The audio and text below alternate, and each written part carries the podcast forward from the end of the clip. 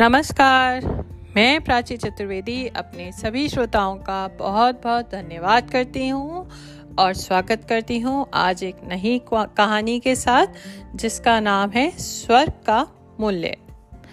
लक्ष्मी नारायण बहुत भोला लड़का था। वह प्रतिदिन रात में सोने से पहले अपनी दादी से कहानी सुनाने को कहता था, जैसा कि अक्सर सारे बच्चे कहते हैं। दादी उसे नागलोक, पाताल, गंधर्वलोक, चंद्रलोक, सूर्यलोक आदि कई धार्मिक कहानियां सुनाया करती थी। एक दिन दादी ने उसे स्वर्ग का वर्णन सुनाया। स्वर्ग का वर्णन इतना सुंदर था कि उसे सुनकर लक्ष्मी नारायण स्वर्ग देखने के लिए हट करने लगा। दादी ने उसे बहुत समझाया कि मनुष्य स्वर्ग नहीं देख सकता, किंतु लक्ष्मी नारायण रोने लगा। रोते रोते ही वह सो गया। उसे स्वप्न में दिखाई पड़ा कि एक चम चम चमकते देवता उसके पास खड़े होकर कह रहे हैं, बच्चे, स्वर्ग देखने के लिए मूल्य देना पड़ता है। स्वप्न में लक्ष्मी नारायण सोचने लगा कि मैं दादी से रुपए मांगूंगा, लेकिन देवता ने कहा, स्वर्ग में तुम्हारे रुपए नहीं चलते, यहाँ तो भलाई और पुण्य कर्मों का रुपया चलता है।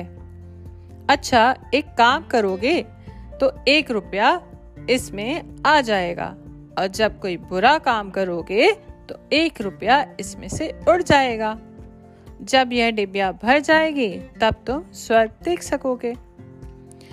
जब लक्ष्मी नारायण की नींद टूटी तो उसने अपने सिरहाने सचमुच में एक डिब्बिया देखी।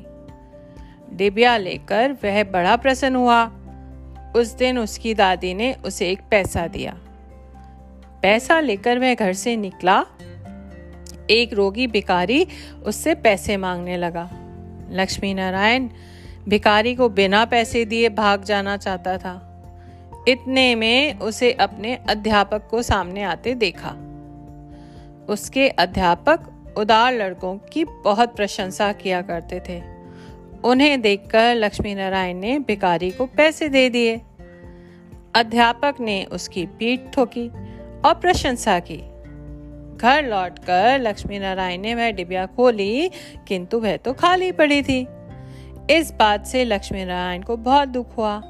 वह रोते रोते सो गया। सपने में उसे वही देवता फिर दिखाई पड़े और बोले, तुम अध्यापक से प्रशंसा पाने के लिए पैसा दिया था तुमने, सो प्रशंसा मिल गई, अब रोते क्यों हो? किसी लाभ की आशा से जो अच्छा काम किया जाता है वह तो व्यापार है, पुण्य थोड़ी ही है।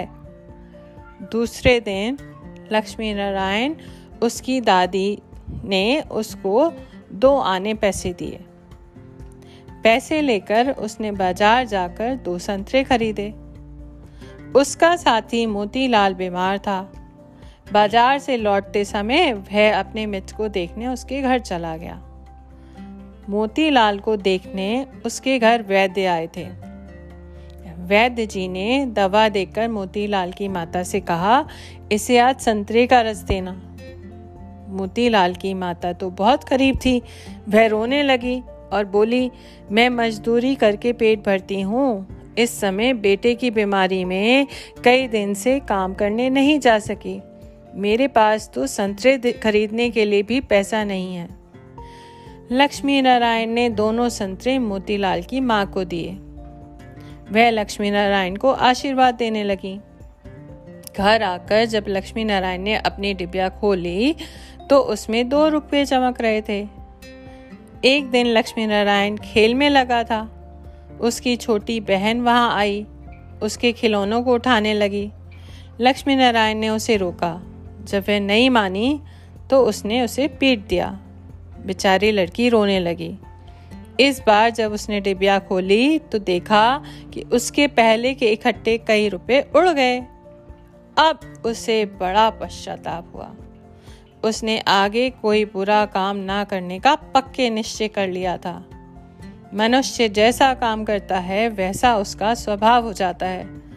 जो बुरे काम करता है उसका स्वभाव बुरा हो जाता है। उसे फिर बुरा काम करने में ही आनंद आता है।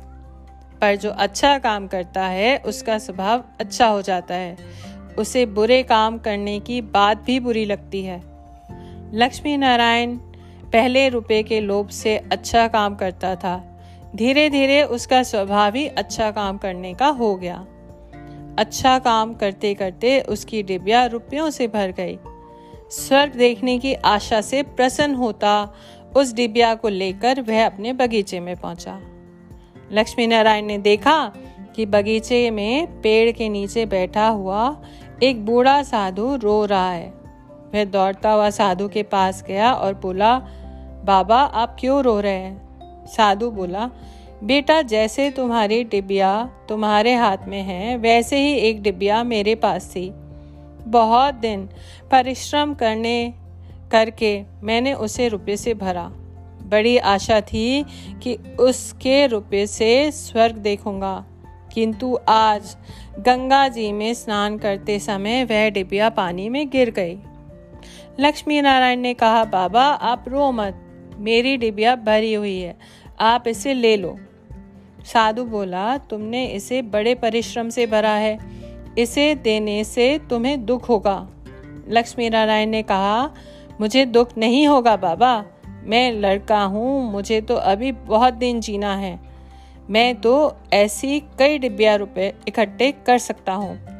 आप बूढ़े हो गए, आप मेरी डिब्बिया ले लीजिए। साधु ने डिब्बिया लेकर लक्ष्मी नारायण के नेत्रों पर हार फेर हाथ फेर दिया। लक्ष्मी नारायण के नेत्र बंद हो गए, उसे स्वर्ग दिखाई पड़ने लगा। ऐसा सुंदर स्वर्ग कि दादी ने जो स्वर्ग का वर्णन किया था वह वर्णन तो स्वर्ग के कोने का भी ठीक वर्णन नहीं था। जब लक्ष्मी नारायण ने नेत्र खोले तो साधु के बदले स्वप्न में दिखाई पड़ने वाले वही देवता उसके सामने प्रत्यक्ष खड़े थे। देवता ने कहा, बेटा जो लोग अच्छे काम करते हैं उनका घर स्वर्ग बन जाता है, तुम इसी प्रकार जीवन में भलाई करते रहोगे तो अंत में स्वर्ग पहुंच जाओगे। देवता इतना कहकर अदृश्य हो गए। तो बताइएगा मेरी कहानी कैसी लगी। धन्यवाद।